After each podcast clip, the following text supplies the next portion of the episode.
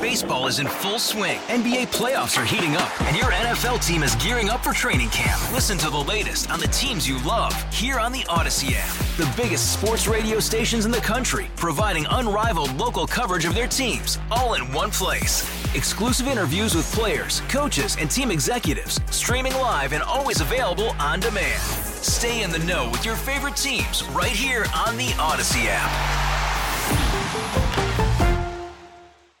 I introduced or I teased Joe Roderick as the KMOX Super Bowl correspondent, and I don't know if I can say that. Do we have to say you're a big game correspondent, Joe? Oh yeah, I think you. Well, great question.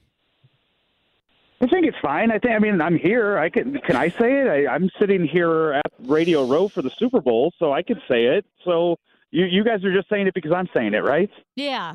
Yeah, I think that that's the thing. yeah. I, I always I'm always afraid of accidentally committing a crime and going to jail. I think you'll be okay. All right. I think yeah, there it's, it's everywhere here. Chris, a mutual friend of ours, wanted me to uh, say "What's up, box" to you. That would Oh, be Rock Mamola. Oh wow, Rock Mamola, uh, program director in Tampa Bay, I believe. Yes, he is. Yeah, he's uh, he's down here. He's a few tables away from me, so I uh, Oh. I get to see him here every year, and I know you guys worked together back in the day. That's right. He's a good dude. Excellent. Tell him, but don't tell him I said that part. I will. I, I won't. I will. uh, It'll be between you and me. so, Joe, are you you're in Radio Row right now? That's where you're hanging out. I am, yeah. So there's about 150 radio stations here in the Mandalay Bay Convention Center, all kind of spread out. Um, a few of them have much bigger setups than others.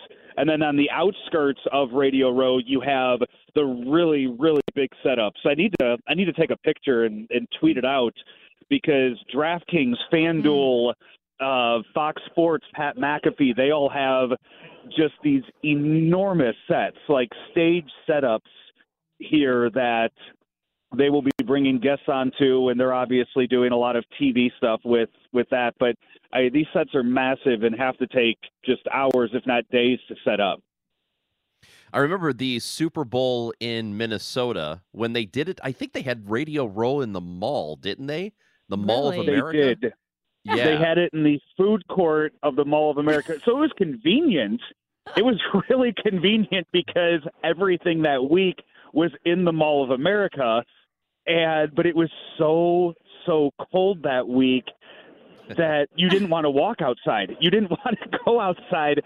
So they were doing like the host committee that week was doing all of these things for the media to try to keep them from complaining and give them oh all these experiences. So that week Ben Boyd and I actually went scuba diving in the aquarium of the Mall of America. They gave us full wetsuits, oxygen tanks, and everything to go scuba diving in the Mall of America because they were just trying to do things to, to make us happy that week. It was it was great.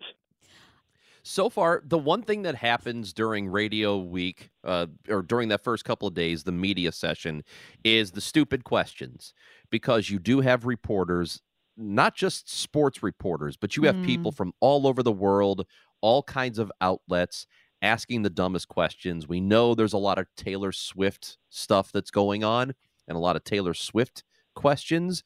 But what so far has been the silliest thing you've heard?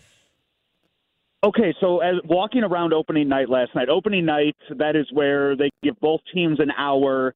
And last night it was actually at Allegiant Stadium. That's the first time in years that they have held opening night at the stadium where the game is going to be played. Usually they would have it at a smaller arena or a baseball stadium, and uh, whatever is in town, whatever is in the downtown district near the convention center near Radio Row. Last night it was at Allegiant Stadium, so being in that stadium was incredible to actually see that that place up close. And so they had the Chiefs there for an hour. Obviously, Travis Kelce was just bombarded with all kinds of Taylor Swift questions. And then they take an hour break. They do, you know, some stuff to, and the, the fans are there too. They let fans into the stadium and they give them earpieces so they can listen to in on interviews of their favorite players as as they're mm-hmm. watching it up on the big screen. but I'm I'm walking around and I'm kind of listening. I, I got to talk with Blaine Gabbert last night. He's the backup quarterback now for the Chiefs, Yeah. the former Mizzou quarterback. And I kind of listened to some of the stupid questions, and I heard one last night that I mean, it got me thinking what my answer would be is somebody asked one of the Chiefs players if right now, if today we had you suit up in a high school JV basketball game, how many points would you score? Oh. Okay. Okay. Uh, that's okay. a That's high really funny. school. That seems oddly specific. Right. Yeah. So, uh, Chris, if you were Chris, if you laced them up against sophomores in high school right now, like how how many could you put in? Oh, I'd get smoked. yeah. Yeah, I, I wouldn't get a shot off. I was so bad at basketball to begin with because I never played it. Um, I don't think I would score. Do you know who it was? I would be embarrassed. like what outlet asked him that question? I did not I did not catch the outlet. was he I uh, didn't. was he gracious or did he seem incredulous? No, it seemed like the player really enjoyed the question, was Yeah. thinking about it. So there was one I year see- that I actually found myself in that. I, I had people I, I saw on Twitter, people were tweeting out a question that I asked to a player. This was one of the years recently when the Rams, I think it was the Atlanta Super Bowl when the Rams were were in it, and I asked Johnny Hekker, and this is the the former punter of the Rams. I asked Johnny Hekker if he missed having Jeff Fisher as a coach because when Jeff Fisher was the coach, the offense didn't score points and he got to play more. And Johnny Hekker, he really That's so funny. he he enjoyed the question, but was very politically correct Yeah. with it, talking about how much he enjoyed Sean McVay. And then later that night, I saw a few outlets picked up that, that Johnny Hekker was asked a really stupid question. I thought it was a really good one. yeah. Hey, Rob Bradford here. I have set out on a mission with my good friends at FanDuel to prove what I have known for some time baseball isn't boring.